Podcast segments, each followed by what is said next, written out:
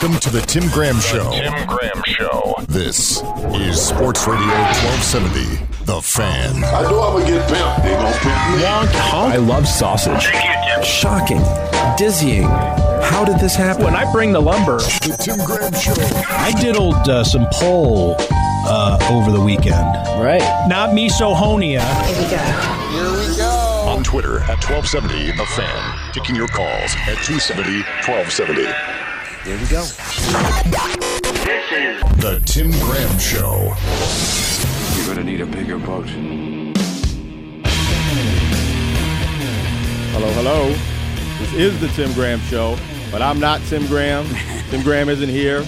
We haven't seen Tim Graham in weeks, really. Yeah, he's missing. To be honest, he's exploring the West for the Athletic, finding stories out there in the gold rush, Yeah, he's exploring the West. exploring the West. Yeah. Manifest destiny. Exact whereabouts unknown.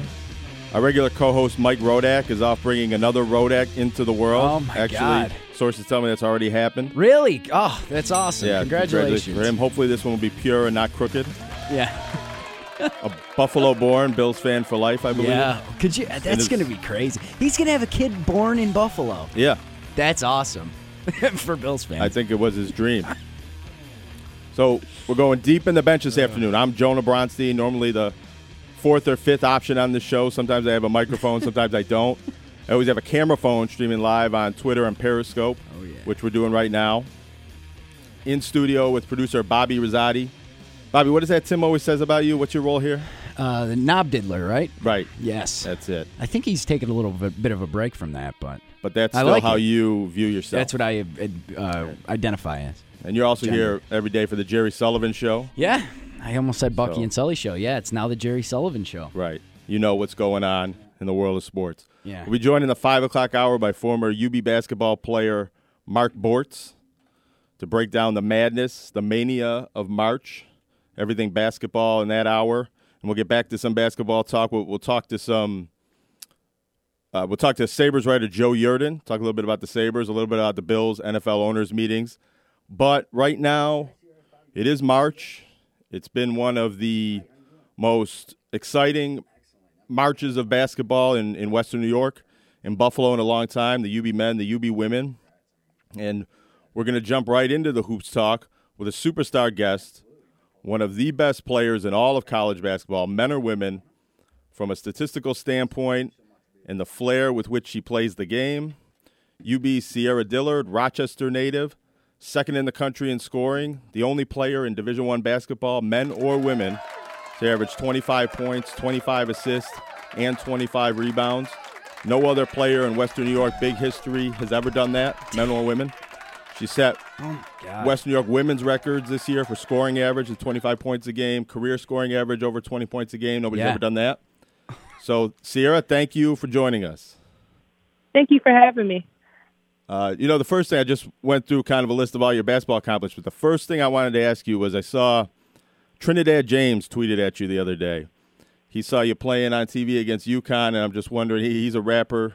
He's a uh, host a show I watch on YouTube about sneakers, and I'm just wondering what that's been like hearing from celebrities, if you will, about how well you played and the how well you guys represented Buffalo basketball the other day.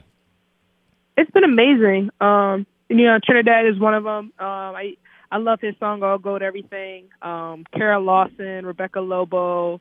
Um, we got a shout out from Breanna Stewart. Um, it's been great. Uh, we're just excited and happy to be putting Buffalo on the map and seeing that you don't have to be a BCS school to make headlines in the country, and you can go to a uh, considered mid-major school and still be a powerhouse in the country. Uh, you had 27 points, or I believe 29 points, seven rebounds, seven assists. That's pretty much in line with the numbers you've had against other ranked teams in NCAA tournament games the last two seasons at Buffalo. What is it about the increased level of competition that kind of brings a little bit more out of your game? Uh, I just like I like playing on in front of people. I love I love the big stages. I like to have fun and give the audience a show. And um, my teammates do an amazing job of that as well, and playing in front of people. And it just brings out a, a joy in me where you know I love the game and I want to show it um, to my character and the way I play throughout the game. and I honestly don't even notice, you know, what I'm doing until I watch film or people tell me about it. I'm just playing and being CD on the court, and I'm just enjoying myself and enjoying the time that I had with my teammates and my sisters and my coaching staff. And Coach Jack just told me go out there and, and do you and you know have fun with it, and that's what I that's what I've done. When you were coming out of Gates Chili High School in Rochester five years ago, what were your thoughts and expectations, and how did you envision your college career going? Did you see yourself being able to have this kind of success? Uh, I you you know as a as a kid you want to you you believe in that and you want to dream that and I know I I did as a kid um to dream to play on one of the biggest stages of them all. Um as you get older reality kind of sets in and you're like as when I was coming out of high school I just wanted to help a program. Um I wanted to help build a program to for it to be better and do everything in my power to make the program successful.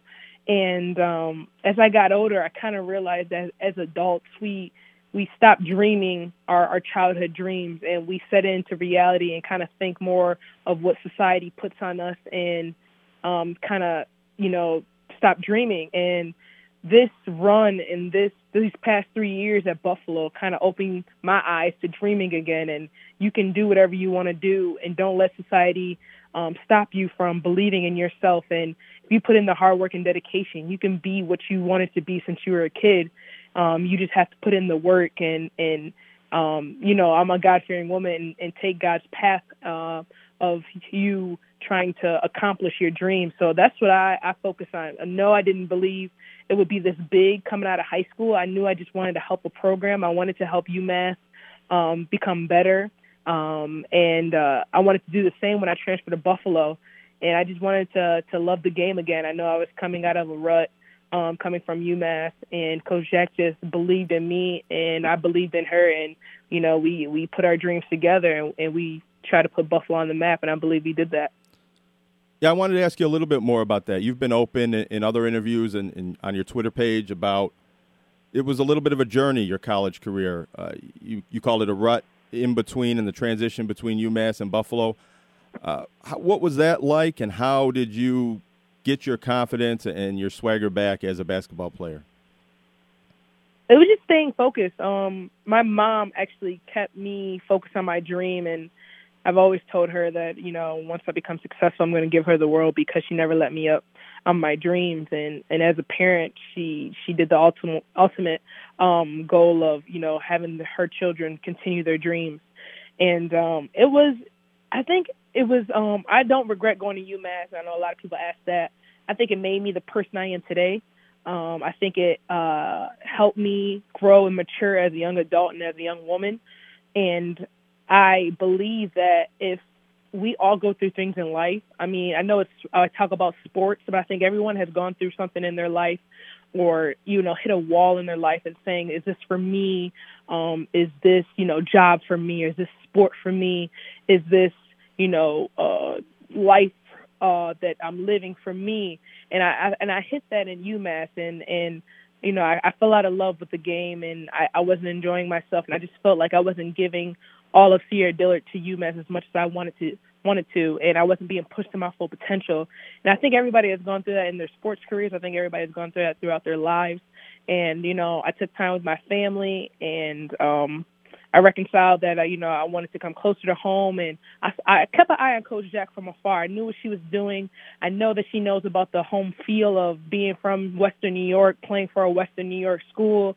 I knew that she understands the high level of D1 college and, and being a top athlete as she had her accolades and her resume speaks for itself.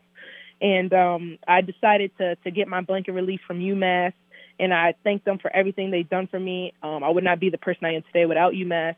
And I decided to come to UB, and Coach Jack saw that broken down kid as she experienced as a you know a broken down coach coming from Indiana to Buffalo, and we decided to you know choose Buffalo for you know um, coming back and and and becoming more in our careers. And and we put both like I said we put both our dreams together and and you know what she was doing with those five seniors that kind of trailblazed the way and so did Coach Sharkey with playing basketball and Coach Jack what she's done with the program has been the ultimate goal of you know just in six years being so successful as she is um, and helping a program become on the map of you know the country. And um, I just decided to to join that and, and be a part of that. And Buffalo adopt me into the family, and I'm so thankful to them. Yeah, you had a, a tweet thanking the UB community. It was a, a long, gracious note, uh, about four pages, and a, I believe it was an iPhone notes app. I was wondering if you could maybe summarize some of those thoughts, uh, some of the people and the places and the experiences you had here in at UB that uh, you were thankful for. Oh, it's it's so I'm so thankful for everyone in Buffalo. Um, like I said, it's one of the the best sports cities ever because it doesn't matter how good or bad Buffalo loves their sports. Like that's the main thing. They love their sports and um they really, you know, I talked to some of the five seniors that graduated last year and also Courtney Wilkins um on how much the the girls, the young women's program has grown. I mean, Courtney talks about how it's just 200 people in the seats and now there's over 2,000, 3,000. I mean, the support has grown tremendously. And for me personally, um, people in the athletic department in, in, in Buffalo, like the, uh, you know, not only Coach Jack, but, you know, Coach Cherie and my coaching staff and the staff in itself has helped me realize that I'm more than just an athlete. And I think that's the biggest thing um, with a, a young adult, you know, going through college and trying to find her way and, and trying to become the person that she wants to become or he becomes, um, is finding yourself and understanding that you're more than what people just put on you. You're more than what society may label you as. And I'm so grateful for everyone in, the athletic staff and even the staff itself. Um, the UB janitor, Miss Sheila, she walked around with a smile on her face all the time and she uplifted me, no, you know, no matter what the day was, and I'm grateful for her and people like, you know, the Brada family, Mr. Uh, Mr. Brian Brada, who's athletic head athletic trainer. Um, he always walked around with a smile and and always uplift people no matter what he was going through or you know the you know the AD you know Mr. Alnutt you know always congratulating every sports and every athlete, you know, of all our successes. And that type of feel, that type of family feel and family environment helps you grow into the person that they send you off as. I mean, we come into college, you know, immature and wanting to to become better and everything like that. And coming to Buffalo, I think I've done that and I've matured so much more because of the people at Buffalo and all my coaching staff and you know, just my teammates as well, um, letting me lead them and becoming a better leader. So I can't thank, you know, them enough. And that's why I took the time to send out that note because I wanted people to understand that, you know, they had a part in helping me become the person I am today and helping me become the young woman I am today. And, you know, not just, you know, people see the stats and people see, you know, the flashy passes and everything on the court and the highlights and all over ESPN, but the person that I am. I really am grateful not only to Coach Jack and my family, of course, and my mom, of course, and people in Rochester, but people in Buffalo as well. Now, an exciting couple of weeks coming up for you. Um, people might not know how quickly the WNBA draft approaches. It's April 10th, right after the end of the Final Four. What is this process? What do you expect this process to be like for you? What do, what do you have on your plate for the next two weeks getting ready for – as most believe being drafted in the WNBA? Um, I don't know what to expect. I've never been through it. Um, but I expect just the the hard work paying off. You know, um, the dedication and everything that's paying off because I feel as though the WNBA, no no matter how low people look at it or how um, nonchalantly people look at it, but the WNBA is one of the the, the most competitive sports and competitive level to get into. I don't think people realize how small of a window it is to get into. I know the NBA has about three rounds, and I think like 40 or 50 picks each. The WNBA only has 12 picks in three rounds, so that's 36 people are going to get drafted. And there's undrafted, and there's mini camps, and there's all that. But you know, you got to realize that you're going to be one of 36 people to be chosen from, or if that. And I think that is so rare and so competitive that people don't realize how small of a window and how good you have to be to be at the top level, you know, um, of the pros. And I'm just enjoying it. I'm I'm very so enjoying it. Um, going through the process of you know finding someone for me to represent me and you know just um, being able to enjoy that you know people are looking at you and I'm going to be going through training um, and uh, I'm actually going to head down to the Final Four and um, you know see the vibes down there and I'm I'm just very excited and to just to uh, wait and hear and listen if I'm blessed enough to be able to be picked.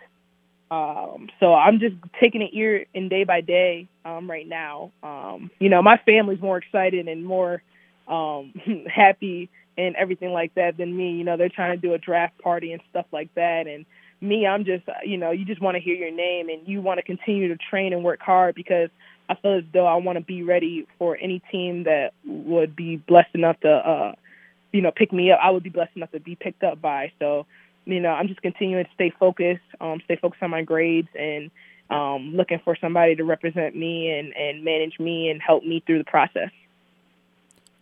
All right, Sierra. Well, thank you for joining us. You were one of the most fun players to watch that I've covered in the last couple of years, or in any of my years. And uh, it was fun talking to you today on the air. And good luck with everything. Hope to be watching you again in, in the pros for years to come. Thank you so much. Thank you for having me. I appreciate it. All right. I think we got to get to a break. Before we do, a little bit of breaking news. Absolutely. If anybody hasn't seen it on Twitter yet, um, just as we were talking to UB women's basketball star Sierra Dillard, it's come out UB men's coach, former UB men's coach Nate Oats is taking the job at Alabama. This is not just a report. This was tweeted out by the Alabama athletic director. Yeah, UB finally. Byrne. What? What? Real quick reaction. What do you think about this? Because we've talked about this pretty much every week since they've gone on this run. What do you What do you think? Uh, I think this is the type of job that uh, might Bama? interest Nate Oats. It's probably very good money. I don't know. I haven't seen the numbers out there yet, but we're Yeah, probably talking seen- several, several million. It also is the type of school that can pay his seven hundred fifty thousand dollar buyout to UB Oh, right. without really blinking an eye with the football money that they have. It's a job where the last few basketball coaches haven't really had a lot of success. Uh, I think No, it doesn't had seem like it. it, it- sometimes it's difficult to win at a football school as the basketball coach. Right. But it's a big program and a big conference with big resources. And I don't think, having watching Nate Oats up close here in Buffalo, that he's going to have trouble winning really anywhere. No, It'll come down to recruiting, which he's also done very well at. Maybe that takes a little bit of time to build up at Alabama. Maybe it doesn't. Yeah. Or the interesting thing will now be to see what happens with UB. Do players follow Oh, I Nate? know. I know. to Alabama? Do the assistant coaches follow Nate to Alabama? Do recruits follow? Do they just some might leave, some might not leave? You know, when Bobby Hurley replaced uh, Reggie Witherspoon, Mm-hmm. most of the recruits, if not all, stayed. Uh, pretty much all Oh, the right. players stayed, Right. at least the key players. So it doesn't always happen that way. I think if UB were to promote one of their assistant coaches, Jim Whitesell, Brian Hodgson, maybe some sort of oh, combination Oh, right. of keeping both of them on the staff Yeah. in expanded roles, I think they would probably keep a lot of the roster, a lot of the recruits. Yeah, they'd like to do that. But- sure. You know, I don't know if that should be the main consideration for hiring the coach that you hope is going to be here for several years. I, I I'm not saying they should not do that. No, right. but, but maybe there's a you look into more factors than just we don't want our current players to transfer or Yeah. lose the recruit. Absolutely, got to be more future. But uh, So it'll be interesting to watch how that happens or how that plays out from here on out. yeah, it's kind of a shame, but on to bigger and better things. It's, you know, it's the way it goes. exactly. It's the way it goes at mid-major basketball. Unfortunately, there was some belief that maybe Oats would stay here for a few years and Buffalo could elevate above being a mid-major stepping stone job, and maybe it can. But this is kind of a sign that it wasn't going to happen in a Right. mid-American conference school, smaller market like Buffalo. Yeah. All right, we'll be back. Some Sabres talk with Joe Yerdon when we get back from the break.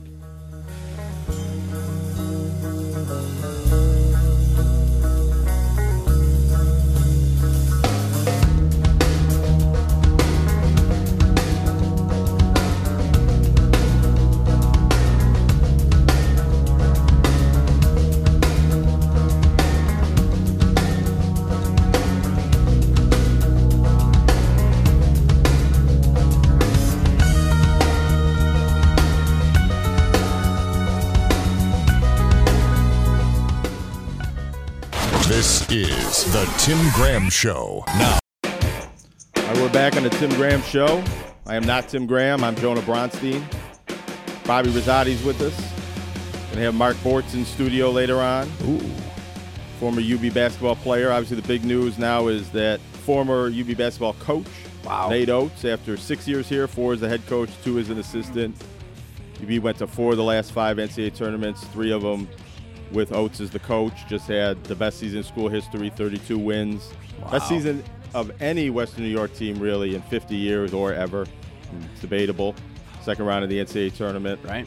Ranked in the top 25 all season long.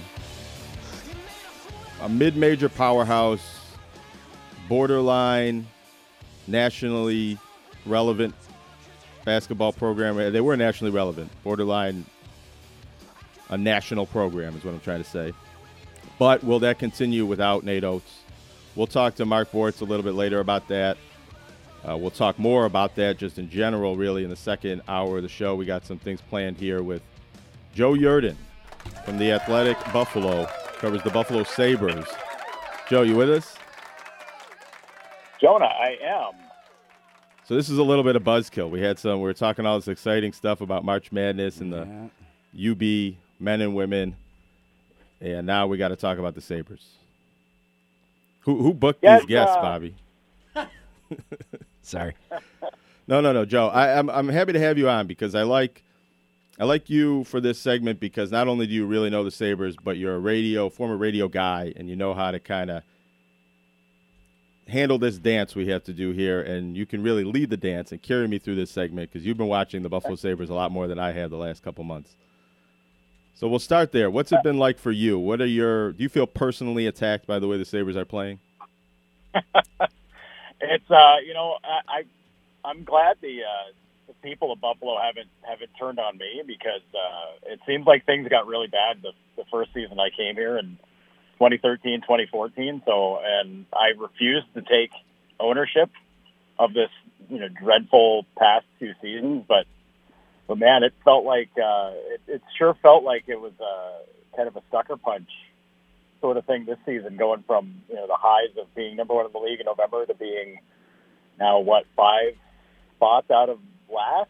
I think they are. I think they're 27th in the NHL right now, and it's just it, it's a pretty remarkable fall from from the top of the mountain where they were. But um, it's made I don't know if it's made easier or if it's made worse given what uh, Terry and Kim Pegula was uh, managed to say yesterday about how things are going. there leaving the door open to you know to keep his judgment.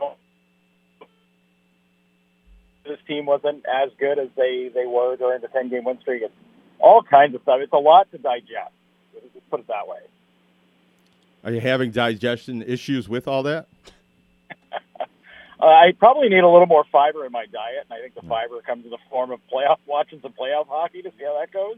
Fiber is that a hockey term? Is that like sand and grit? Fiber on Uh, the well, forecheck. now it is. Yeah, now it is. I, I think I, I think we'll I think we'll say it is now. If you want, uh, the hockey team needs more fiber. Uh, they, they gotta they, they, they gotta keep things loose.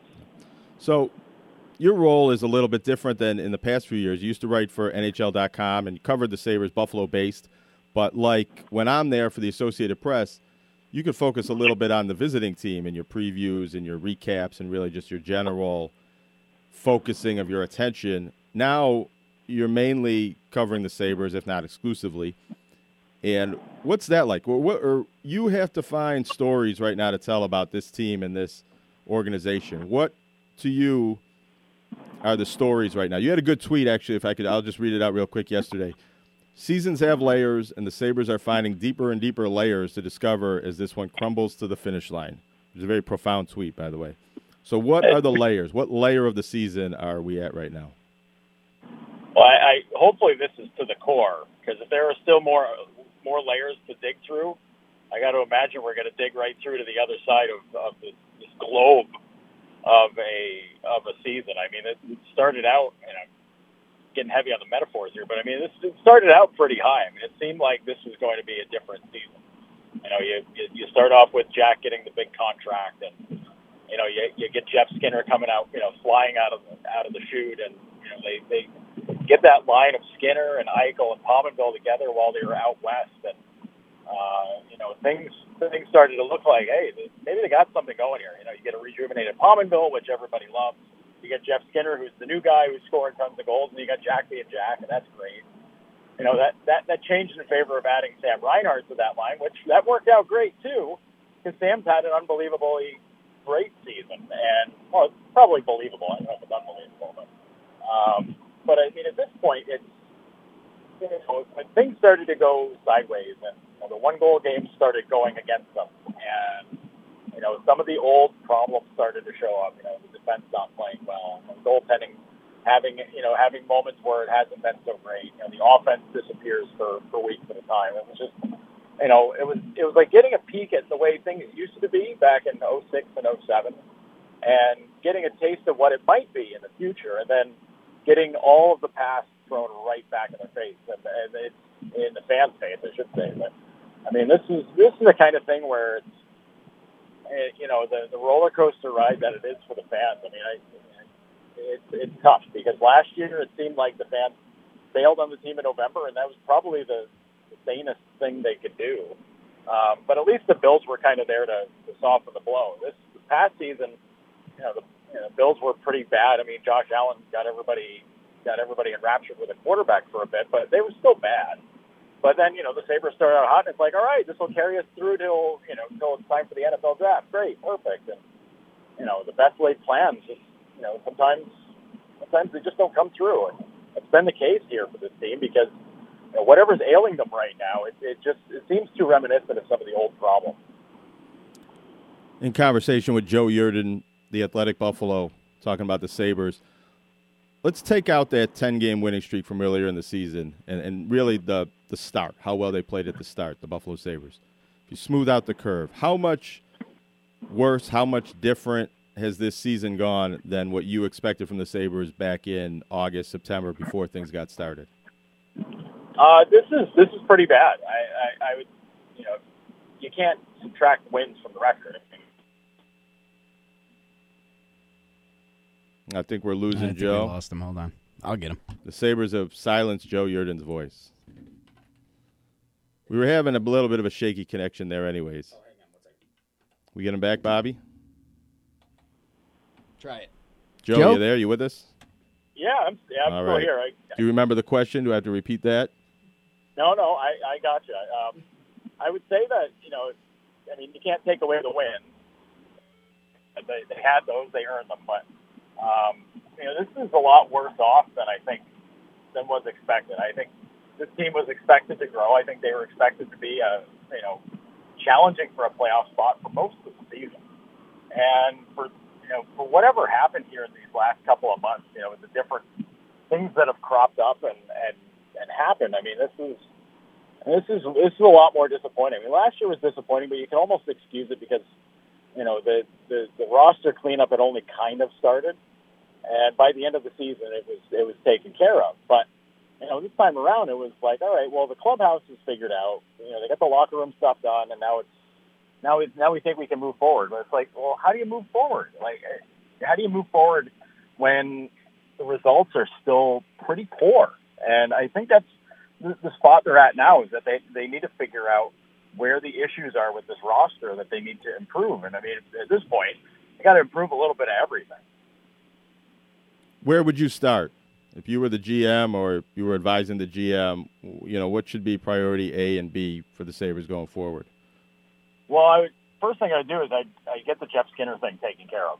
Um, that to me is something that probably should have been done around the trade deadline um, when they decided, well, when the team decided that he was going to stay here. I, granted, he's been in a funk here for the last month or so, but you know who hasn't on this team? I mean, the offense has just kind of dried up. But um, but I would get Jeff Skinner taken care of and done. I mean, it, it seemed for it has seemed that he's wanted to stay here. He likes it. It's close to home. You know, when things are going good, they're great. When things are going bad, they're they're a little rough. But I mean, that stuff happens with every team. But I would get him done, and then I would move forward because if you're dragging that out through April, May, June, and if you're still not don't have it settled before free agency hits, that's a big problem because if you're if you're thinking you're bringing him back and you know things aren't done by then, well, that's going to hold up your plans trying to get somebody else or get some other people in place. And Um, you know, I think I think they could use some center help. Uh, I think you know, Casey Mittelstadt got kind of thrown in thrown into the deep end in his first season. I, there's a lot of expectations on him, but like he was, you know, having him be the number two, and you know, you move O'Reilly, like okay, fine, but uh, but having him, you know, kind of penciling him in as your number two with you know six games of experience, that's pretty tough. That's that's really hard for somebody learning the league to, to try to get a handle on it, and um, you know they, they need more scoring depth. They need more. They need more from the wings. They need more. They need another center. They need more defensemen that are going to fit what they what they want. Um, you know, puck moving wise, it's why they traded for Brandon Montour. It's why you know you get Rasmus Dahlin. You've got all these guys, so they've got you know these pieces are in place. Which I mean, everybody's heard now for a couple of years. The pieces are in place. Now build around them, and I think the building around them part has become a little bit more difficult because you know swinging deals for Connor Sheary or Jeff Skinner is, is tricky. But you know this that's the kind of thing that's going to have to happen. You know, if that means trading Rasmus Ristolainen for uh, you know for a Ryan Nugent Hopkins or for a, for a big winger, then maybe that's what's got to happen to to try to help move this team forward. You know, you went right to the roster, and a lot of suggestions moves with the rosters. Do you is that intentional? Are you passing on any evaluation or referendum on the coaching staff on Phil Housley? Well, the, the coaching thing I think is its, its own its own issue, and I'm repeating myself on that one. But it, it's, I think it's because a lot, you know, a lot was expected of the players, but I think a lot of it was expected was uh, a lot was expected of Housley to get this team going in the direction and try to be that next Nashville team and play with that same sort of, you know, that, that same sort of attack, that same sort of ability, and you know, coming in waves offensively and, and being able to be dangerous defensively by just controlling the puck, moving the puck around all over the place, and and getting things taken care of that way. I think that that part of things was supposed to have started to happen this year, and then it didn't, and that's a problem because you know if the coach can't get the guys going, then that's that's a big deal. But we're looking at possibly, you know, if they if Terry and Kim, you know, look at this thing and they decide that the players aren't there with Housley and they're not learning and growing, then you're talking about what your fifth head coach, I think, in six or seven years, and that's that's pretty brutal. I mean, yeah, there's been rebuilding, yeah, there's been the tanking, there's been all this stuff, but I mean, if you're going to get a team to grow, you got to have the right guy behind your bench to make it happen, and, and if they're constantly searching for a new head coach, then I don't know how that works with a young team when the message keeps getting changed every couple of years. All right, Joe, thanks for joining us. Thanks for taking some time out to share your joy and enthusiasm for the Buffalo Sabres. there, there is joy. There is enthusiasm. They spark joy. I might need to Marie Kondo things about the uh, about the Sabres.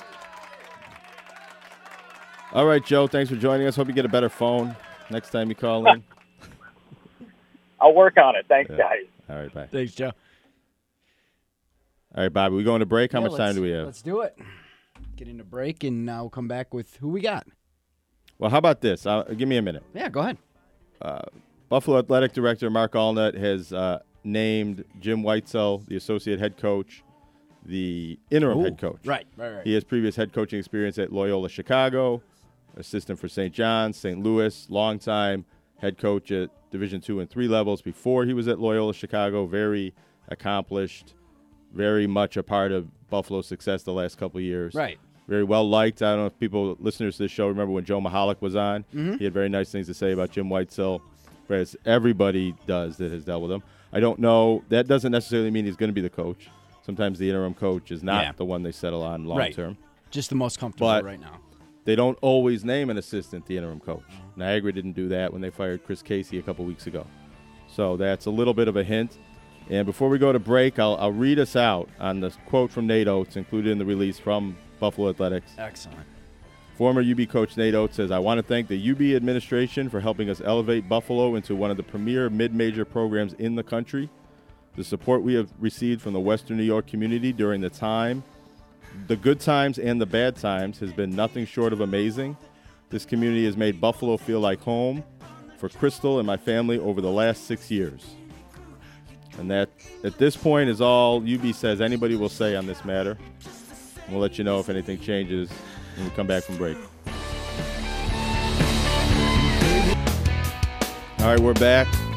Tim Graham Show, hosted by Jonah Bronstein for the first time. Bobby Rosati in studio. The Jonah and Bobby show doesn't have really that good of a ring to it. it no, this will be the last time. Tim Tim said, "Here's the options: we can do a best of show yeah. or a worst of show." Is that all Mike Rodak yeah, me and you. No, me and you is the worst of show. Oh, okay. I Get it? All right. Now I'm out. Or maybe you can call that the best of show. Maybe some people might say that. Good people on both sides. oh, we have Tim Graham. That, that, that- that sounds like Tim That's Graham Tim. coughing in the microphone or laughing. That was a laugh. I was laughing. That was a good line. Good people on both sides. Fine people on both sides. On Right. both sides. There- There always are. There always are on every issue. All right, Tim. Well, thank you for joining the Tim Graham Show. I have to tell you this moment real quick. So yesterday, I'm over uh, the owners' meetings are taking place at the Arizona Biltmore, and there's this little area by a coffee shop that Matthew Fairburn and I and Joe Buscaglia have been posting up. It's got electricity, it has uh, the USB ports, and everybody's walking by. So whether it's Brandon Beane or Art Rooney or John Mara, it doesn't matter. You know, Bill Belichick. And you see the guys you know, you wave at them, they stop over. It's a great spot because then they'll stop and sit with you for a little bit, as opposed to hanging out in the media center. And so, sure enough, yesterday, uh, Matt's back is facing the traffic area, and I say, William Benditson is here of and uh, and Matthew Fair Matthew Fairburn says, "Get out." And I said, "I swear on my son." And uh, Matt kept his head down, and uh, we had a nice chat with William Benditson. Nice. Can you can you give was- us a little bit of a quote? Can you quote William Bennetson in the William Bennetson voice? Is something he would Uh, have said. Tim, it's good to see you. Always good to run into you. I love your show. Let's do radio. You do good radio. You do do Uh, good but radio. he he actually did say that, and so that's probably why I'm dragging it in here. I just want to pat myself on the back. But we felt awful for a reporter was interviewing Kevin Demoff, uh, the executive with the Rams, uh, about being in uh, being in LA now for a couple of seasons and getting settled in. And uh, well, William has uh, he has uh, high volume, and so I think we were we were just looking at each other as though this woman's interview, her recording, is going to be useless. So, anyways, ran into old friend of the show, William Benditson. Good times. Run into all the celebrities down here at the owners' meeting. as one does. Now, I got to say, so we were, we were planning this show. You told me I'd be hosting. I was trying to find some guests. Yesterday, I thought I had Nate Oats locked in. They said he'd be available. We'd, we'd talk again about the time. I go to confirm that today. Nate Oats suddenly not available. Hmm. And my antenna went up a little bit. I thought it might be an interview at this time of year. Even a coach who's staying goes a little bit underground because there's conversations and uh, the transaction season, if you will. I didn't expect this to happen this quickly. I'm not terribly surprised that a, a job like Alabama is one that Nate Oats would accept, but I didn't think it would happen this quickly at that school. That's the surprise with me, Jonah. Is uh, to hear that Nate Oats is leaving is one thing, but Alabama is it's not a traditional basketball school. I mean, it, obviously it's been around forever, and it's in the SEC, and there's SEC money behind it, and the program is Bafo, uh, just because of the football alone. But in all the other sports that they do great in, baseball, I think they're a huge gymnastics school, with national championships all the time. Uh, there's other things that they do, uh, and so the, the money clearly is there, and maybe they want to make a push, and they were able to sell Nate Oats on that. But all throughout the the time that Nate Oats has been here and doing well, the belief, at least among us, I mean, and you know better than me, is that this guy can meander his way through these job offers and pretty much pick his spot as long as there's an opening because of the resume that he's put together and being able to do what he has done so incredibly well at a mid-major that hadn't had much success. Obviously, Bobby Hurley came in and, and got them to the tournament right away. But what Nate Oats did, I think, is far more impressive, and people in basketball uh, uh, see that. Uh, so, yeah, Alabama to me is the biggest part of this. Uh, obviously, Nate Oats leaving, but Alabama, it just it's got it's just a money thing for me. I mean, at least that's that's the way it looks. I mean, people will hear different at his news conference, but well, it just seems like a money move. It is. Um, it's a huge raise. Uh, Avery Johnson, their previous coach, from what I read on his last extension, was making about 2.9 million a year, maybe more, with the bonuses. I would think Nate Oats got more than that, if not significantly more than that, if they really wanted him. So we're talking a contract that's at least three million a year for five or six years. That's a lot of money. Uh, this this UB contract was kind of maxed out with the bonuses at about a million dollars. So it's a huge increase. It's a bigger league. It's you're able to sign better recruits. Uh, you know, just the average player is going to consider an SEC school over a MAC school without even really putting too much thought into that. But it's also a job where the basketball coaches haven't had a ton of success there. They go to the NCAA tournament twice since 2010 in the last decade. Uh, Elite Eight, they've been there one time in 2004. That's the last time they've been to the Sweet 16. The only time they've been in the Sweet 16 since 1991. So it's not a bad job, but it's not. I don't know if it's a destination job. I don't know if it's the best job in college basketball. So to your point, is this a move, Nate Oats? Do you, do you think he'll be the coach of Alabama for as long as uh, he wants to be? I probably not. Uh, I think maybe you get to fly under the radar a little bit at Alabama for maybe a couple of years because everybody's so focused on the football program. But uh, yeah, after a while, you need the results, and you know, and that's I think you mentioned Avery Johnson. As soon as I heard his name, it just dawned on me that the aspect of kind of what I was saying before they, this is a program that's tried every trick in the book. You know, to go with a name, to go with a guy who was in broadcasting at the time. Didn't he retire? Come back out of broadcasting to coach. Yeah, well, I, I think it was a short time broadcasting. He was an NBA coach with the Dallas Mavericks, but yeah, he wasn't. I, he didn't go right from coaching, and he had no college experience. He was broadcasting. Right. You're right about that for a couple of years. An uh, an unorthodox or a, a non-traditional uh, college basketball hire. You know, they were going, they were trying to think outside the box with Avery Johnson. Usually you get a guy who's coming up. You don't get an N- NBA guy coming back down to coach colleges, especially for the first time. It was almost like they were looking for more of a splash. And that to me is indicative of a program that's still trying to figure out how, how we do this. Like, right, we've already tried, you know, the up and come. We've already tried this. So like, it's just Avery Johnson will be a sexy hire. Let's do that. Um, so but going after Nate Oats, I mean, it's a program builder. He'll give them recognition for the people in the basketball community. But Joni, you mentioned the the recruiting, and you know this better than me because you follow it so closely. But yes, he's going to get a better caliber of recruit, but he's also going to be in the living rooms of some big time coaches that he wasn't in the same living room as before. So you're recruiting a guy to the MAC, and you're competing with I don't know, a West Virginia or a, maybe a Pitt, uh, Cincinnati, uh, you know, some schools like that. But then you're trying to recruit the kids down, especially in the South, but within your conference. You have Florida and LSU and these big time heavyweight programs that at least have uh, have have some cachet, and maybe they're not they're not super successful right now, but the SEC offers so many different uh, high level or high profile programs that he's going to have to talk kids into not going there uh, so they can go to Alabama. So what, what are your just what are your thoughts on that part of it? I think that's definitely true. That's probably what has affected the last few coaches that they've had. On the other side of it, you look at how well he was able to recruit here. First is kind of the main recruiter for Bobby Hurley. Now is the head coach. Bryan Hodgson deserves a lot of credit for the recruiting they've done, but so does Nate Oats. He's the head coach, and the head coach is always – involved in those decisions. And is he a name as a replacement for Nate? Do you think, Jonah? Well, or do you, does, I would does he say, go with him to Alabama? Yeah, I mean, I saw hire Hodgson hashtag on Twitter almost immediately after Nate Oats uh, it came out that he was leaving. Now, Jim Whitesell's been named the interim head coach, so I would think that's an indication that UB won't go to somebody else on the staff as the head coach. Uh, usually, how those things work. I've right. always said I think the best thing UB could do is keep both Whitesell and Hodgson.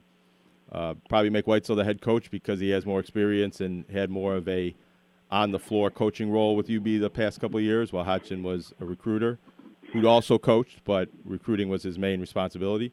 And Hodgson was brought up in my Q and A that I did with uh, uh, Coach Jack and, and Nate Oats and it was kind of they were talking about what what from each other's program they try to model or what each other one does well. You know, they were just talking very nicely about each other.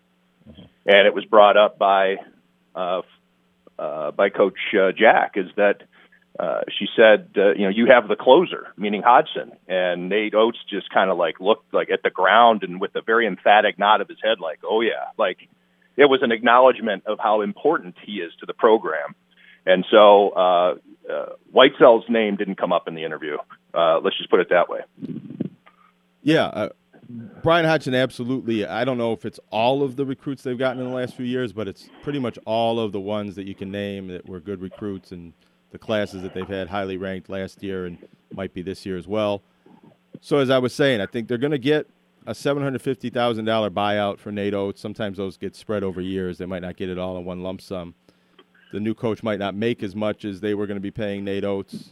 So you have some extra money in the program. You make Bryan Hodgson a high paid assistant and you keep the band together. Nate Oats isn't the coach anymore, but you pretty much have two, if not three, of his assistants remaining on staff, and you keep all the players and you keep the culture the same. And that's how a lot of these programs uh, function. The, the high achieving mid majors, they're, they're stepping stone jobs, but the next coach keeps it rolling, and it just keeps going and going and building over the years. And Buffalo has an opportunity to do that, not just by retaining these current coaches, by maybe by hiring another good coach but I think the most surefire way would be to find a way to keep Nate Oats' staff, Jim Whitesell, Bryan Hodgson, Jamie Quarles, all these guys together, all the players together, and keep it going for next year and beyond.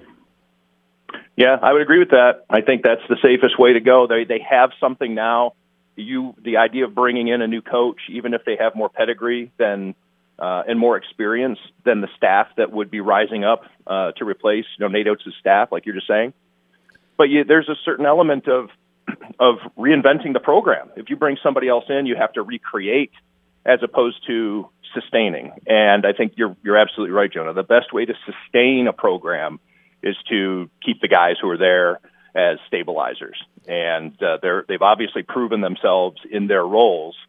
Um, because Nate Oats doesn't do it all. So as a recruiter, as an X's and O's guy, as this and that, these assistant coaches have performed very well by you know just based on the record alone. So, um, know, yeah, it'll be interesting to see. It was, and again, to kind of bring the conversation full circle, it's just the Alabama part that really.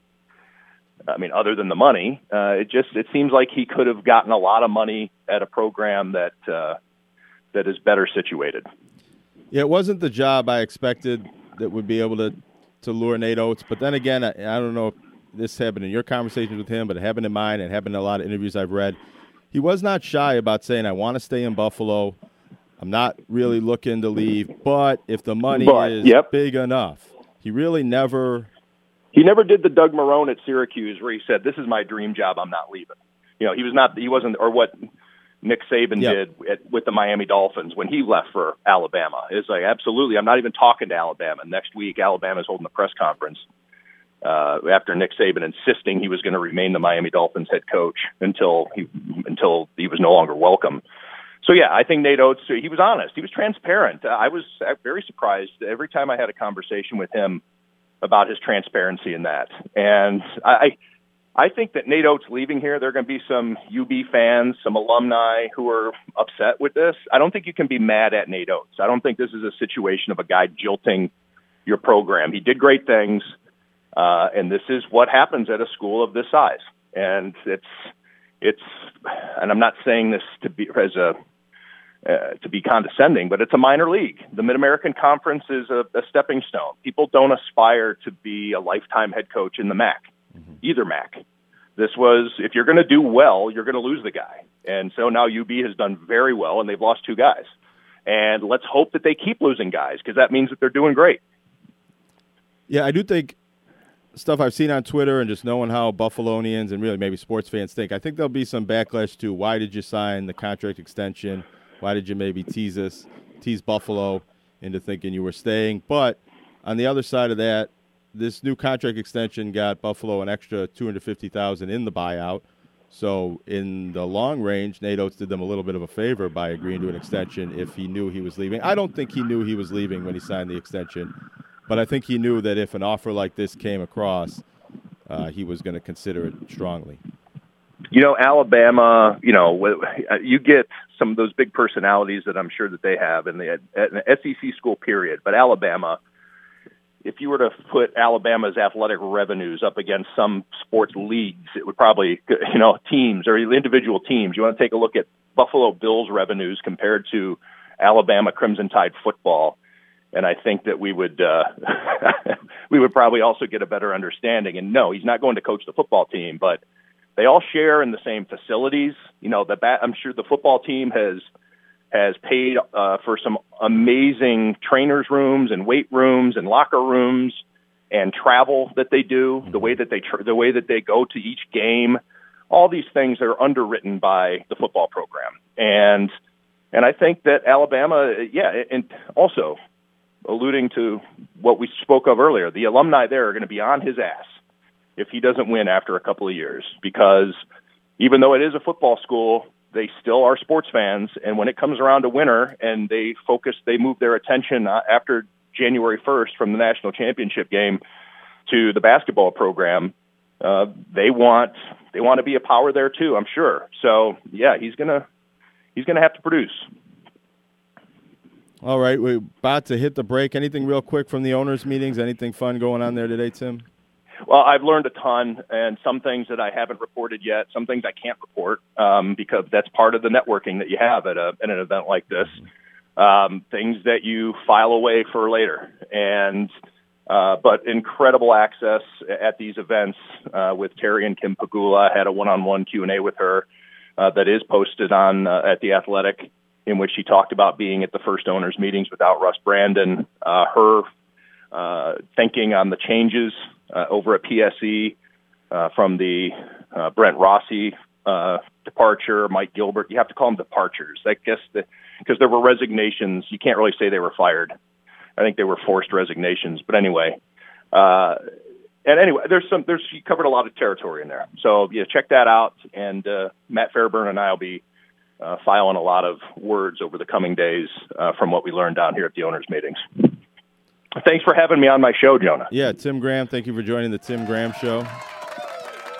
You're always welcome on the Tim Graham Show. Thank you. Uh, yeah, I'm a friend of the show, and uh, I can't wait to be on again. Keep diddling those knobs, Robert. Oh, I will. Be safe, Tim. All right, we got Mark Bortz coming in. I think he's coming in. We haven't seen him yet. Oh, he's up there. Oh, I didn't look high enough. Second hour, more UB talk with Mark Bortz, former Bull. A lot of UB talk.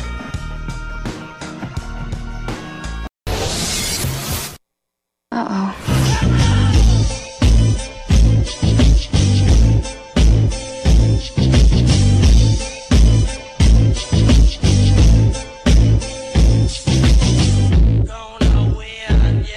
All right, we're back. Tim Graham Show, minus Tim Graham. He won't be calling in second hour, so if you only listen to this show to hear Tim, keep listening, listen to the please. podcast. Anyways, we have we have friend of the show, Mark Bortz. He joins us once a year in March. It's in his contract. Come in here and talk basketball. Well, actually, I think you came in in June for some NBA talk. But Yeah, we talked a little NBA before before the finals started. I made a horrible prediction. It was with my heart, not my head, but that's okay. I'll live with it. if you're younger and you don't remember Mark Bortz, he played at UB 2001 to 2005, right? Are those the years? 2000 to 2005 was came off the bench, but was the center and a very important member of the 2005 team that reached the MAC final, won 23 games, was considered the best team in UB history up till about a year or two ago. We can talk more about where that pecking order is now, but and played professional basketball for how many years? Just over six years. How many countries? Oh, like close to ten. Wow. Yeah. What was That your favorite country to play pro basketball in? Oh, favorite country to play and favorite country to live. It's two different questions. Oh. But favorite favorite country to play was Argentina. The basketball was amazing. You can see all the, the guys from Argentina. They're in the NBA. The basketball down there is incredible. The fans are unbelievable.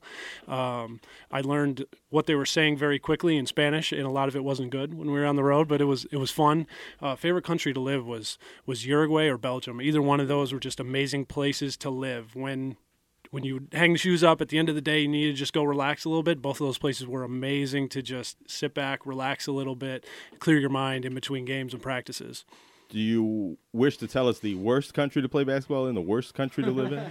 Oh, I don't know if I should because it, it's Is it really the United it's, States? It's No, no, gosh, the. Uh, for, for multiple reasons. I'll tell a quick story. So, one of the most concerning places to play, I'll use a different word, was Venezuela.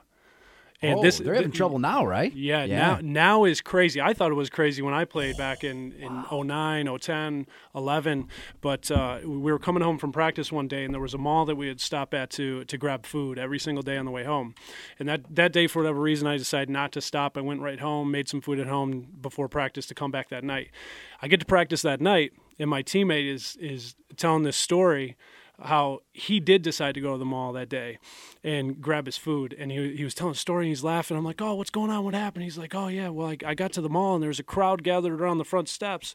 And there was a guy who was just there and he was shot and he had a chalk line around him. And I'm like, what, what'd you do? Oh he's like, well, I don't know. It happened like 30 minutes before. So I just stepped over him. I went and got lunch and I went home.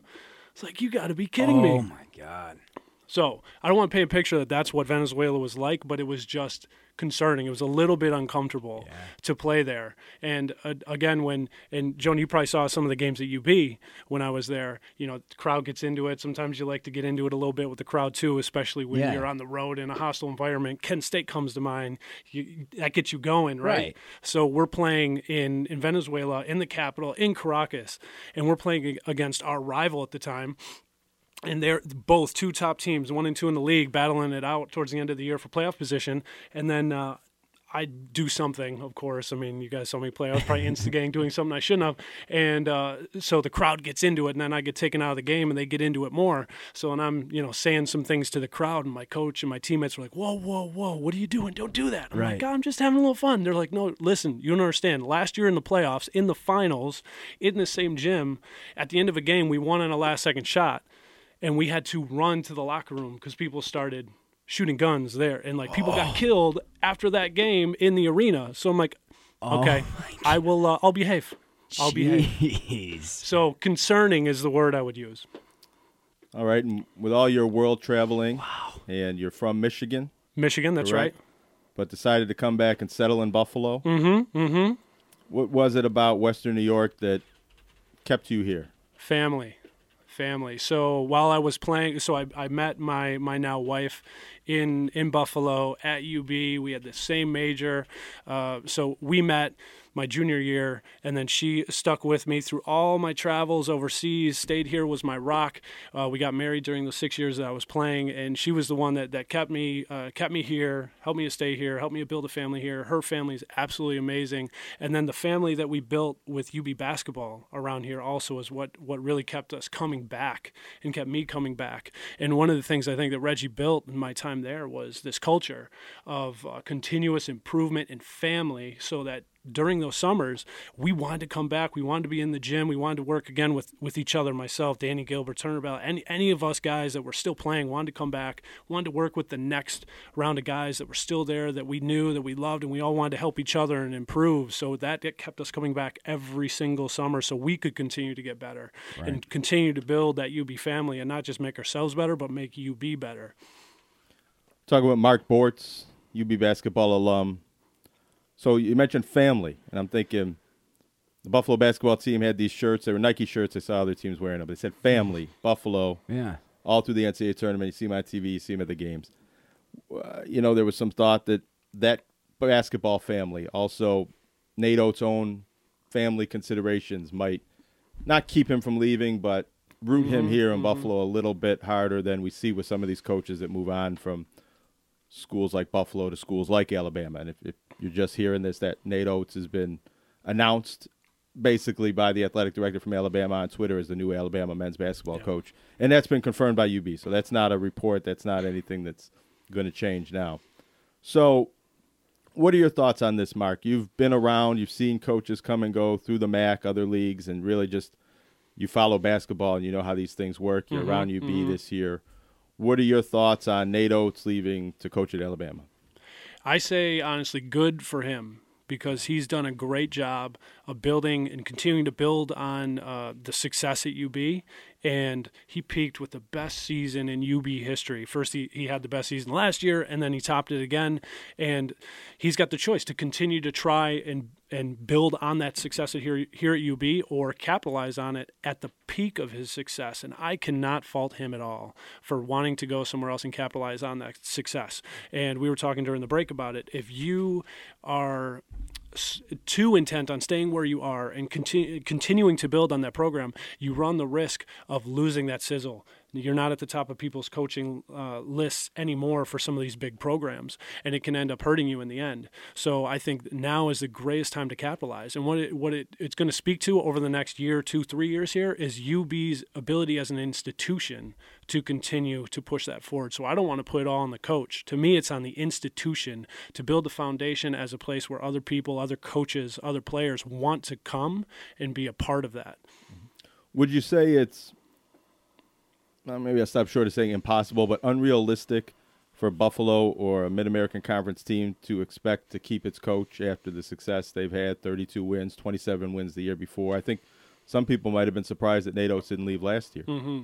I think it's it's it is unrealistic. You have to find a special coach with a special set of circumstances. And I think Reggie's a great example, a guy who is who was homegrown, who really truly loved Buffalo and had a unique set of circumstances that really kept him here because he loved Buffalo and the community so much. And and I can't speak to, you know, why Reggie stayed or didn't go or, or any of those reasons, but being there 14 and a half years, you know, that with the success that he had and the fact that he didn't go, I mean, there's got to be some very specific reasons that kept him here.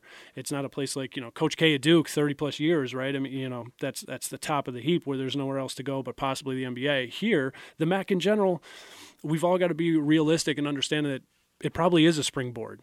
If you really truly want success for your university, then you should really look at it as a springboard to some of these bigger programs. And if you have an issue with that, again, it comes down to me to the institution for them to build on that and build the institution up to a point where maybe you're looking to shift into a different conference where you are now at the top of the heap and you're battling and you're more of an Alabama in the SEC trying to battle to get to the top of that conference and not maintain and hold on to guys that want to go to those bigger conferences.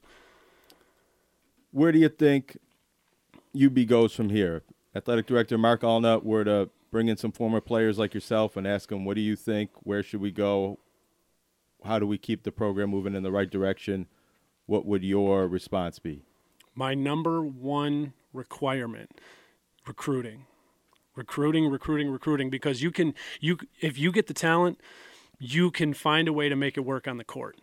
And if you can get the right kind of talent in the right mix, you can find a way to make it work. And again, if you build a staff and you have the right assistants around you, you can really put put some of those things in place in order to help develop that talent. But for me, the number one thing is somebody who can really go out there and recruit. And that's not just a name, that's an ability to go out there and really land kids, have the network to be able to get kids not just from a region or a particular area, but to get them from anywhere all over the country. It's not easy, but you get somebody that has the right contacts and the ability to close, then that to me is the number one thing that UB needs. I don't need a name.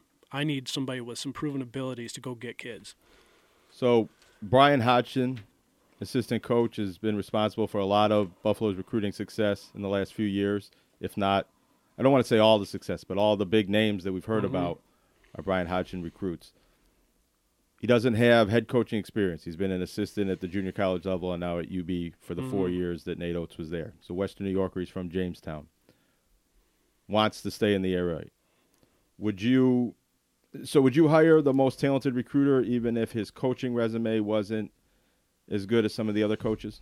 Well, look at Nate Oats. What was his head coaching experience? He's 11 years as a coach in high school. Right. A good program. Did very well. Did, did very, very well. well. Had a state title. Yes, absolutely. But again, that, that jump from high school to college, that's a huge difference. Yeah. Now, now you're feeding your family off of off mm-hmm. of that mm-hmm. coaching. So he again had had one of those resumes where you look and go, uh, you know, we went from Bobby Hurley to this guy, and and look at what he was able to do, right? And some of that comes down to recruiting, the combination of his ability to recruit, put a staff around him. So I have no concerns about a guy eh, and his head coaching ability because you look at what Nate, Nate did. He added people with experience around him. He understood where his strengths were and where his weaknesses were, and he filled them out. So you get somebody in there that understands that, and when you interview them, if they have a plan for understanding themselves and what they need to do to flesh it out, absolutely go for it. That's why I wouldn't just hand the job to him, but I would say, you know, let's let's maybe talk to a couple people and see how it compares. And if he wows me, you've got it. Let's let's go. Let's keep this thing moving in the right direction.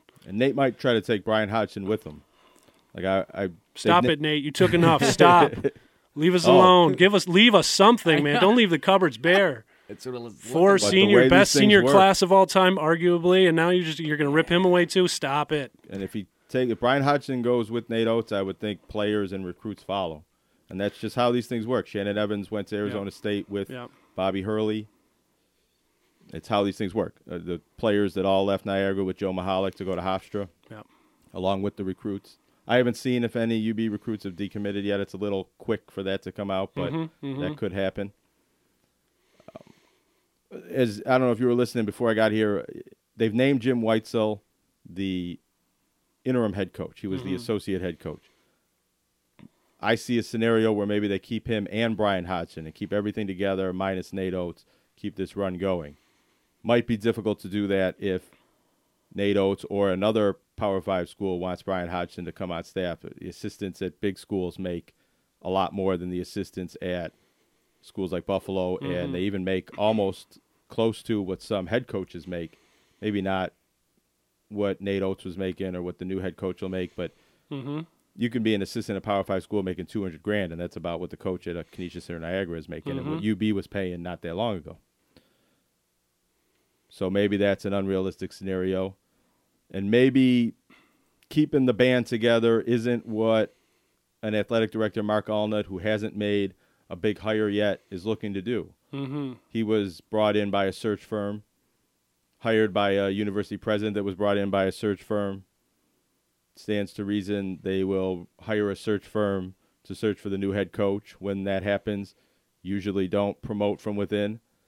But maybe Mark sees the success. He I know he follows he's close to the program. He probably knows the value that Jim Whitesell and Bryan Hodgson had and might try to keep that together in order to keep the players. That's one consideration. Mm-hmm. And the recruits. Not unlike the transition when Bobby Hurley left. Exactly. And the AD, the ADs changed over. They decided to keep on Nate, probably for continuity. Besides the fact that Nate, Nate's amazing, so I would have kept him too. Yeah. and the players were, I think, consensus went into Danny Mhm. White's office and said, he's the guy, keep him. This, this just happened at Siena. Mhm. Carmen Maciariello was promoted after one year. Jamion Christian, all the players said, you know, this is the guy Mhm. we want to play for, and it made it an easy decision for the athletic director. Maybe that happens here with Buffalo. Now, Jonah, you're closer to this than I am.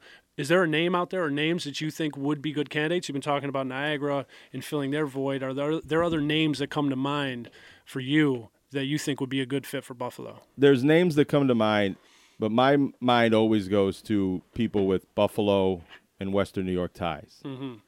So some of the first names that pop into my head whenever a local job opens, whether it was Niagara a couple weeks ago, Buffalo now, Canisius Bonaventure in the past. Carlin Hartman played at Grand Island, assistant in Oklahoma. Rob Lanier from Buffalo, assistant at Tennessee. Previous head coaching experience at Siena, was an assistant for Niagara and St. Bonaventure at various points in time. Also, Desmond Oliver, an assistant at Tennessee with Rob Lanier, was an assistant coach at Canisius, I think sometime at Niagara. They all have local ties, Mhm. Buffalo guys. Mike Mennenga. Was Mike Mennenga involved in recruiting you? He, wa he was on the staff. He didn't recruit me specifically, but he was there the whole time I was there. Okay, he's at Oregon now and is really their main recruiter, Mm-hmm. which might not be a good thing with some of the revelations that have come out, but I like Mike. Mike was also on the staff at Canisius Mhm. before going to Oregon. Uh, he's a guy who's not from Buffalo. He's from Chicago, but I think he liked living in Buffalo and would want to come back and Mhm, coach mhm. here. Turner Battle, the star player on your team, a good friend of yours. He's an Mhm. assistant at UAB. He is somebody that people will definitely want Mhm. Buffalo to consider as the next head coach. What do you think about Turner as a coach? And one thing I think about with any of these guys, but Turner specifically, this is a tough act to follow. Would you want to be the coach that comes in after Nate Oats just won 32 games, 59 games in the last two years, and have to live up to that standard right away?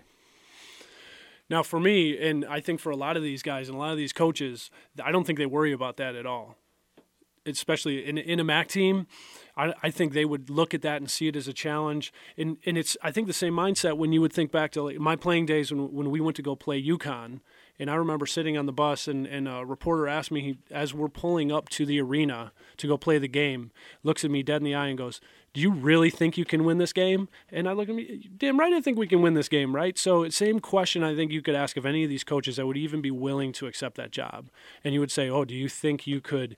You could copy or build on this success, and they go, "Absolutely. Why do you think I'm here?"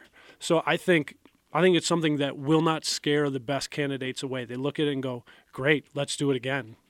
Is it fair for fans and media and the university itself to expect a new coach to come in here and have the same success? Oh, that's what. What are we talking? Thirty-one and three, 31 and four, 32 and 4. Oh, 32 and and winning the league 4 out of the last 5 years, which nobody's ever done. And you know how tough it is to win that tournament in Cleveland. Let's for- forget all the records and the wins at West Virginia, the wins at Syracuse, the NCAA tournament wins. Mhm. Winning that tournament four times in 5 years. They went 12 and 1 over that 5-year Mm-hmm. span. Maybe 13 and 1. They might have won a game the other year. 12 and 1, 13 and 1 on a neutral floor against other good teams. That's pretty remarkable. No, it's absolutely remarkable. So I think that's probably the most difficult thing. You think we went through how many years since since I've graduated? I won't even say it out loud. It's it makes me feel old. But but you have you've had some teams that have done really well. Even in my year 2005, we had a very good year and we were considered a bubble team. We didn't win the MAC championship. Dagger in my heart, but we lost on a tip and at the end and we were left out. There's been good teams in between there where it's been a one bid league. So I think that to me as a coach coming in, I would look at that and I'd be more concerned about that saying, "Man, we've got to have a 32 and 4 year to even have a really legitimate shot at getting into the tournament as an at large." That to me I think would concern me more than trying to repeat the success that UB just had. Yeah, and you mentioned being a one bid league. Buffalo got to a point that no MAC school has been in more than 15 years, longer than that, 20 years really, in being a team that would have gotten an at large bid if they didn't win the MAC tournament this year, which is incredible, not just from how well they played, the games they won, but from a scheduling standpoint. There's years where a MAC school won't get considered for an at large bid no matter how many games they win because they didn't beat a team like West Virginia on the road, Syracuse on the road, and have the kind of power ratings. Buffalo Mhm. was number nine in the RPI on Mhm. Selection Sunday, and they don't use the RPI anymore. But for all those years that they did, that's a pretty incredible achievement. And I think, I think it is. I think the new coach is going to have. I don't want to say unrealistic expectations, but oversized expectations, coming in with a fan base that might not expect 32 wins and the kind of success that this team had, but will expect Buffalo to be the best team in the MAC because they've seen it happen 4 times in five years now, and will think if you can't do that, you can't coach. And I think that's an unfair expectation, but will be Mhm. the expectation and will be what's required to keep five, six thousand people showing up at Alumni Arena. Mhm. They have to be a team that is the best team in the MAC and maybe borderline top 25 ranked, I think, for the fan base to be as energized as they were this year. All right, we're taking a break. We'll be back. Mark Bortz in studio, Bobby Rosati, Tim Graham Show. I'm Jonah Bronstein. No Tim Graham, but we'll be back without him.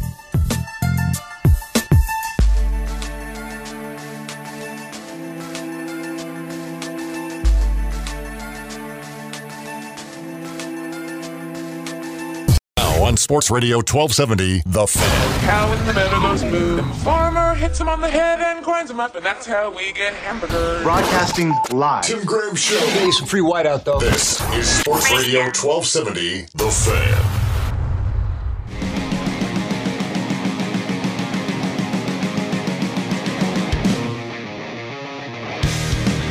We're back. Tim Graham Show, 1270 The Fan. Streaming live on Twitter, Periscope. What else, Bobby? iHeartRadio. iHeartRadio. We got sportsradio1270.com, um, radio.com. Tune in. You can get it anywhere. There'll be a podcast later as There well. sure will be. So if you're listening now and you're like, oh, I want to listen to this again, there'll be a podcast for that. I always like when Tim does those promos. demand. Like, I know you're listening on one station, but if you want to just change the station, Yeah. you can listen on that one too. We're here in studio with Mark Bortz, UB basketball player. Doesn't want everybody to know how old he is, but he was on the 2005 team that reached the MAC championship game. He was a senior on that team. If you want to do some math, And he's been back in the area, lives here now, following UB basketball closely. How much fun was it for you watching how much success this team had the last two years?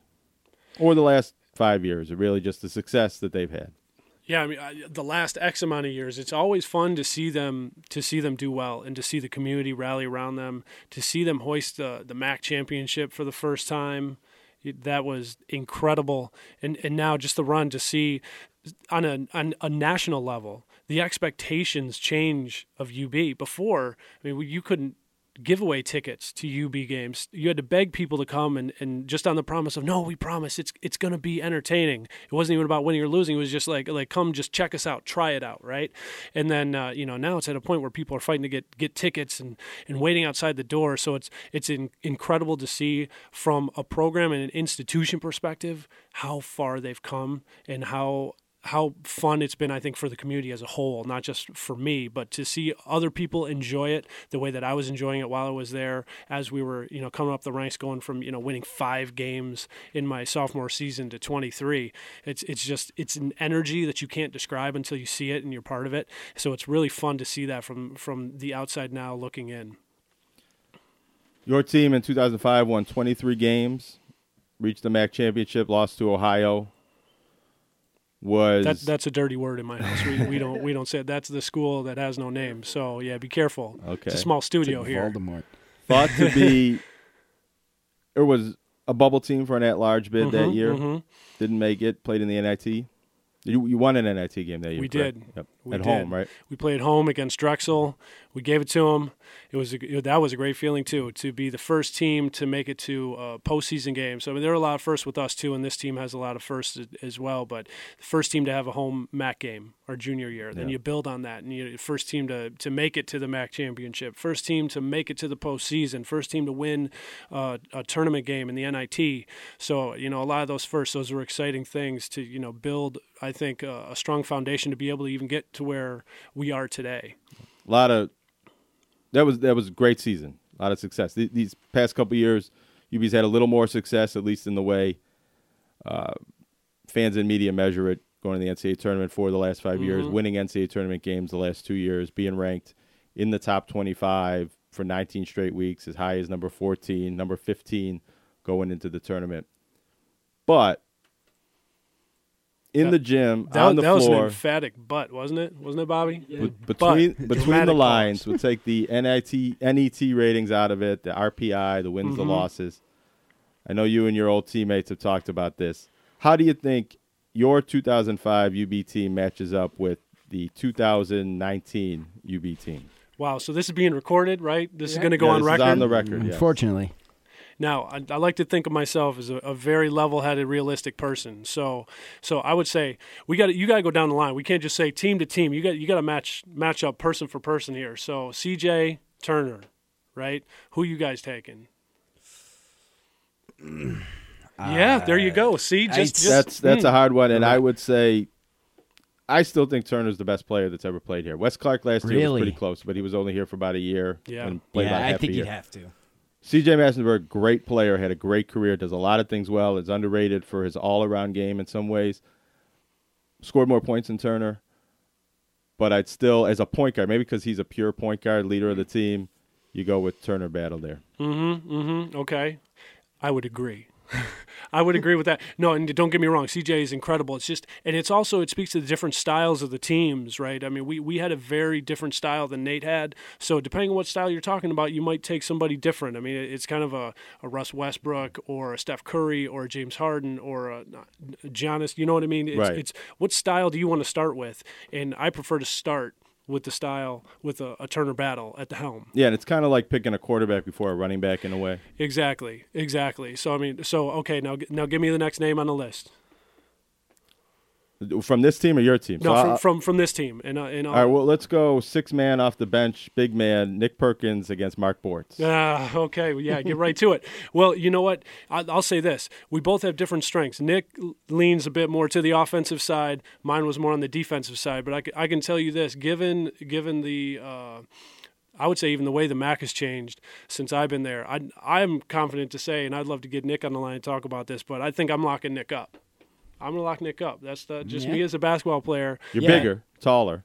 bigger, taller. I would I would say are, we're about as fast as one another, probably about as strong as one Yeah. another. But but I'm thinking with all the other weapons around me, that was my job at UB in 2005. My job wasn't to do do what Nick did. My job was to lock guys like Nick down. So so I'm happy to do that. Right.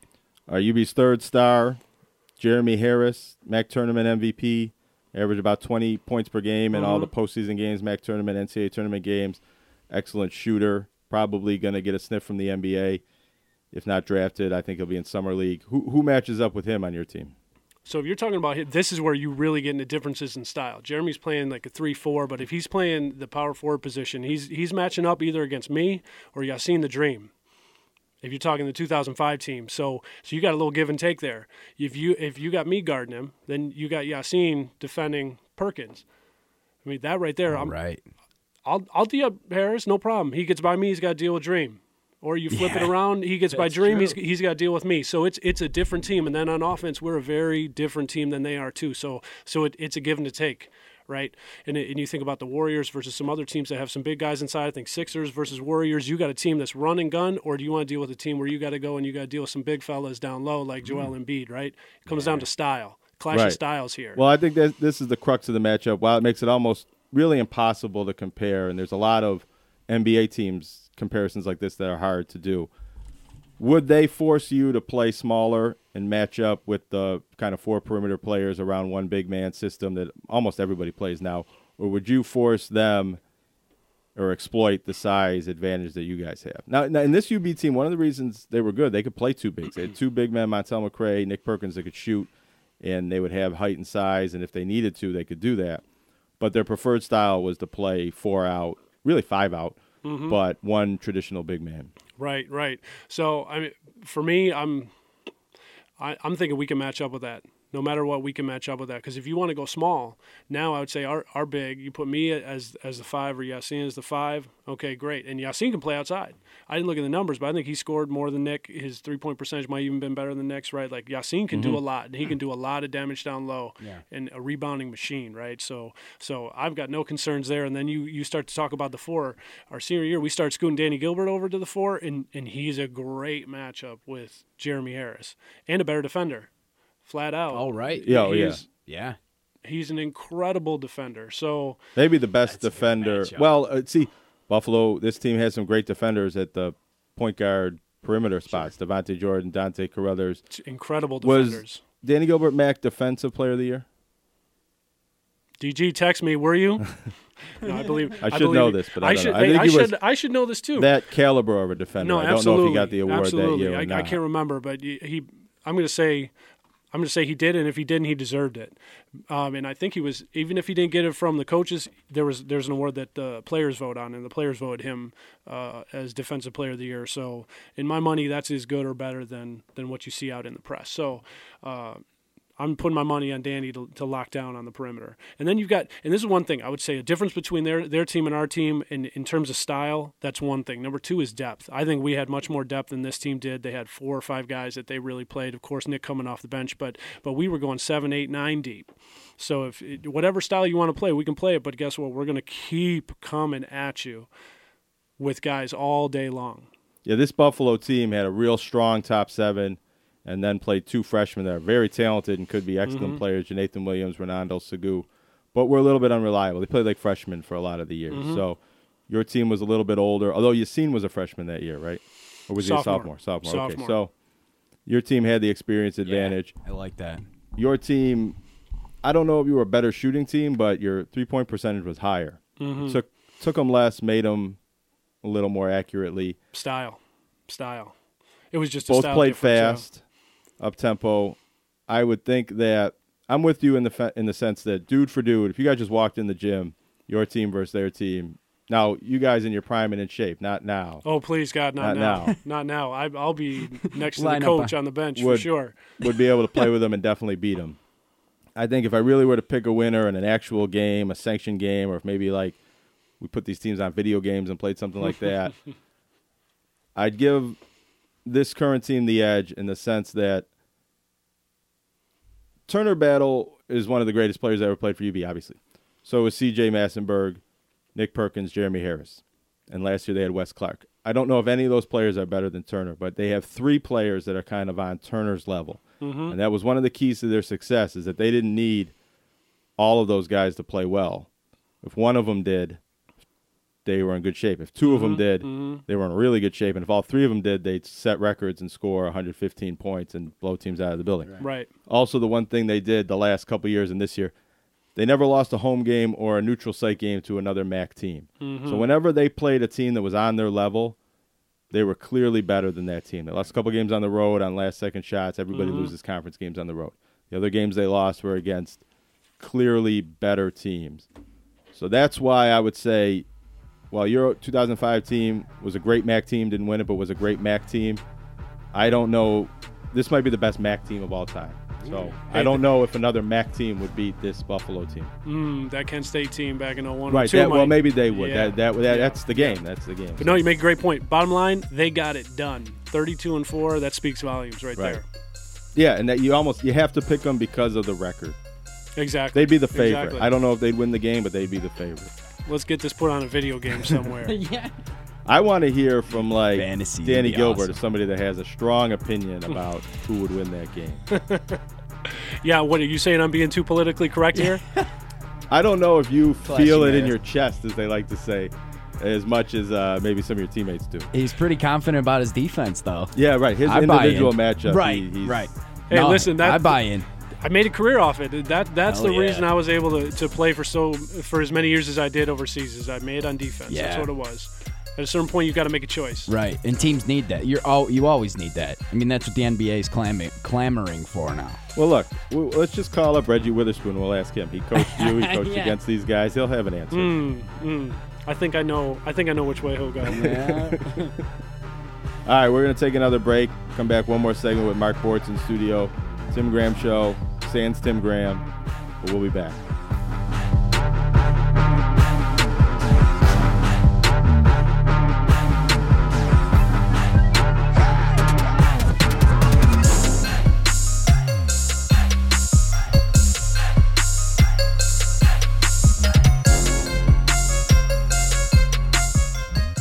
This is the Tim Graham Show. Other than it's a silly, I'm doing the wanking motion right here. It's a silly, it's a waste of time. Obviously, it's an entertaining thought to the people here in Buffalo and to everybody else around the country. Because The voice is in my head again. Sports Radio 1270, The Fan. And on the Fans app. Free to download in the App Store. Now back to the Tim Graham Show.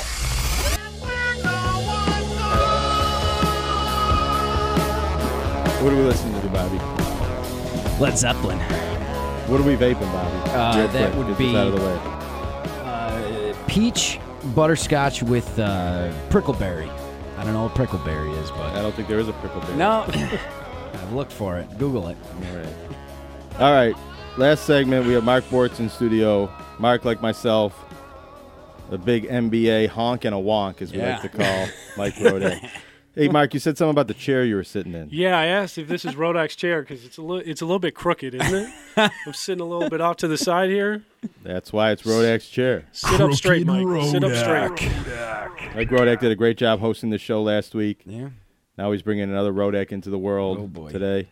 We gave him the day off. Yeah. He's back next week. Tim Graham's back next week. Right. I think. I hope. I know.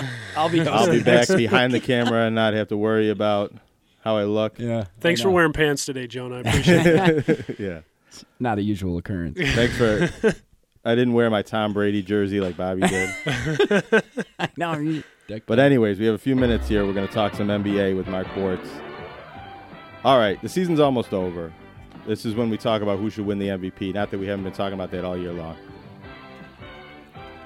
Uh, Before I ask you who your MVP is, tell me who you is your MVP isn't, Mark. Oh, that's a good question. I, I get all heated about this. Every time that I hear somebody talking about James Harden locking up the MVP, the fact that he's even in the conversation to me drives me insane.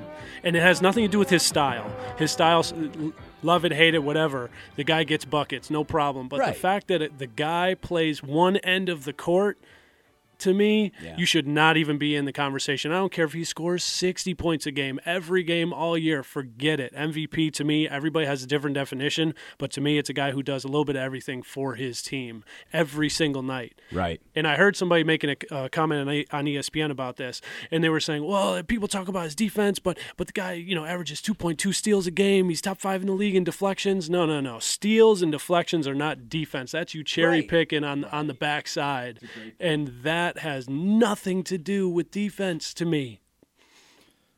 True. I do think there have been previous MVPs where the defense wasn't really their consideration, whether it's a Steve Nash. Mm, There's debates about how good Magic Johnson was on defense. At the end of his career, he wasn't playing a lot of defense. Mm-hmm. Offense, I think, matters more than defense from judging individual great players. Maybe not so from the team Yeah. in basketball. Defense might matter more than offense from the team, but when we're talking about the legends of the game, the MVPs, James Harden is having. We would you say he's the offensive player of the year though? Hundred percent. Tell me somebody who's even oh, sure. close. No, there's there's no close second to me. I mean, you, you've got you've got like the Golden State Warriors. You've got two guys averaging 26, 27, 28 points a game. You know, playing off each other, and then of course you got so you got Durant and you got Curry and you got Clay and you got that whole squad. It's just absolutely ridiculous and not fair. But hands down, offensive player of the year for sure, no doubt. But you want to talk about MVP? MVP to me, let me set my definition as somebody who does a little bit of everything, all facets of the game, does the most for their team, and to me, that's that's Giannis. I mean, Yeah. he is doing everything. And you talk about best player and best team. Right now, the Bucks are on fire, and he's doing everything for them. You look mm-hmm. at the advanced stats with the NBA and the the net ratings, the a few different stats, and Giannis is crushing James Harden on every single one of those. Yeah. That's true. Uh, I was going to go next with who is your MVP. But one more point on Harden. He's averaging 36 and 7, as you said, offensive player of the year. Where I disagree with you, I, I think Giannis, I would vote him the MVP. I think he should be the MVP. Best player on the best team. Might be the best defensive player in the league, or at least among the MVP candidates. He is the best defensive player. They're the best defensive team. They have the best record. He's 27 points, 13 rebounds, assists, defense. I mean, he's having an MVP season. I think it's kind of a slam dunk with Giannis Antetokounmpo. But I also think James Harden is having an MVP year and an offensive year, 36 points, seven assists that we've never seen before. Carried the team when Chris Paul and Clint Capela were hurt. And I would say James Harden has to be at least number two on the ballot and in the discussion. And if Giannis Antetokounmpo wasn't having the season he's having, if Houston's record was a little bit better, I wouldn't really have any issue with James Harden being the MVP for the level that he's played at this season. So beyond points, are, what's the next thing there that you're looking at? You're looking at assists. Yeah. And for a guy that's that ball dominant, you, you mentioned Steve Nash, and Steve Nash is a, a, in his own right an incredible offensive player. For a guy that's as ball dominant as Harden, you think seven assists is enough? I think seven assists combined with how much he shoots. I mean, you look, seven assists, it's really seven and a half assists. They make a lot of threes. So let's say that's 16, 17 points a game. We're not even talking about setting up guys for free throws. His 36 scoring. So he's given them more than 50 points a night, all from his own offense. I know they isolate him. He has the ball more than anybody else. But I don't know if there's another player in the league that can do what he does. Maybe Steph Curry, maybe not. And and but what is he giving up? That's the other thing. He, if he accounts for 50, 60 points a game, how many is he giving up? I've played with guys like this and guys against guys like this where yeah, they'll they'll account for 60 points a game, but they are going to give up either the, guy that they're guarding or hiding them on the backside. Right. They're going to give up that or more. And when you look at the plus minus, I like the plus minus. He's he's 3. Giannis is 9 It's on a the big plus difference, minus. yes. And Oh, you take wow. you take him off the court, it's going it, it's going way way down for Giannis. It's not going down quite as much for um, for Harden. So Yeah. to me, that's a huge deal. Not just what they're doing when they're on the court, where you do, what's happening when they're coming off the court, and what else do they offer to you? Rebounds, blocks, other possessions, extra possessions that they can give you.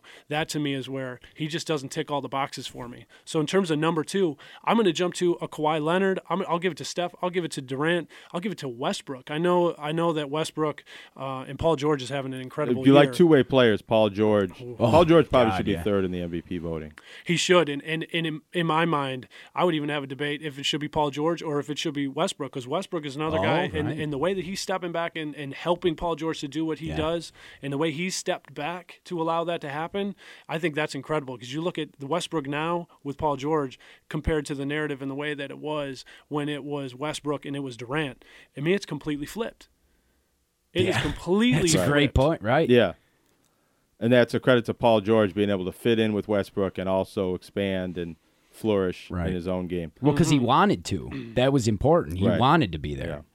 That was a s that was a surprise to me when he actually came back there and signed. Everybody said, "Oh, Paul George, Lakers," and he said, "Nope, I'm sticking with with Oklahoma City," and that that speaks to Westbrook and the relationship that they have, and the way that to me Westbrook was able to change the narrative in the way that he worked with his teammates as opposed to a Durant, where Durant wanted to pick up and leave and go mm-hmm. join the superpower.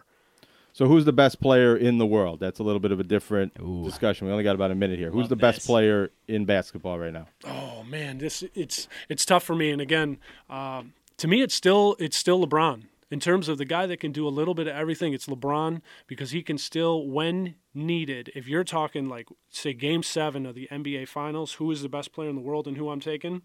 It's a little bit different of a question than who do you want for the whole NBA season. I think I'm taking LeBron or I'm taking Durant in Game Seven of the NBA Finals. So it's those two then it- for you? To me, it's it's those two. What about you, John? That's awesome. It's hard to go with LeBron with the way the team had it, but it was those two and Stephen Curry. I would put James Harden in that discussion. I think he gives something back on defense, but there's ways teams can be structured to where somebody carries your offense and the rest of the team plays team's defense. And offensively, he's almost broken the game. The way he can get his threes off, draw fouls, read the defense, throw. He's an amazing passer. Yeah. And I think he's the best offensive player in the game right now, him or Kevin Durant. And even though Kevin Durant's a better defensive player, James Harden's in the discussion for the best basketball player in the world. I'd go with Kevin Durant. LeBron James, he get, I don't know. He's uh, if he was the best basketball player in the world, the Lakers would be in the playoffs, right? I don't know about that. They- They've got a whole lot of holes on that team. He's got a groin that's probably hanging on by a thread right oh. now. So if you look at them before he went out and what he still has the capability to do, I'm still taking a healthy LeBron, not an end of the season LeBron here. I don't think we got to Le- see what he really can do. LeBron doesn't play defense like he used to.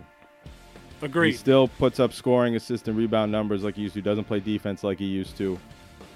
It is hard to say he's not the best basketball player in the world, though, because it wasn't that long ago that we were in the playoffs and he was looking like the best basketball player Came, ever. came at down from 3 1, right? Yeah. So that's what I'm saying. If you put him in Game 7 of the finals, you're going to see. He'll I mean, do it. He's coasting in the back half of the season to save it for the ability to Yeah. do that in a long series in the playoffs. So I'm, I'm still thinking he's got it in the tank, but but he's getting a little bit older. He's got to save it. He's got to conserve. But he's still, when he wants to turn it on, I think he's still got it. Yeah. All right, Bortz, we'll get you back in here May or June, talk a little bit more NBA.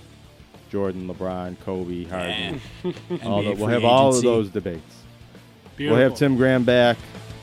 The show will be back to its normal level. It won't be this worst of edition, as I like to call it. Yeah. We'll Three see you guys amigos. all next week.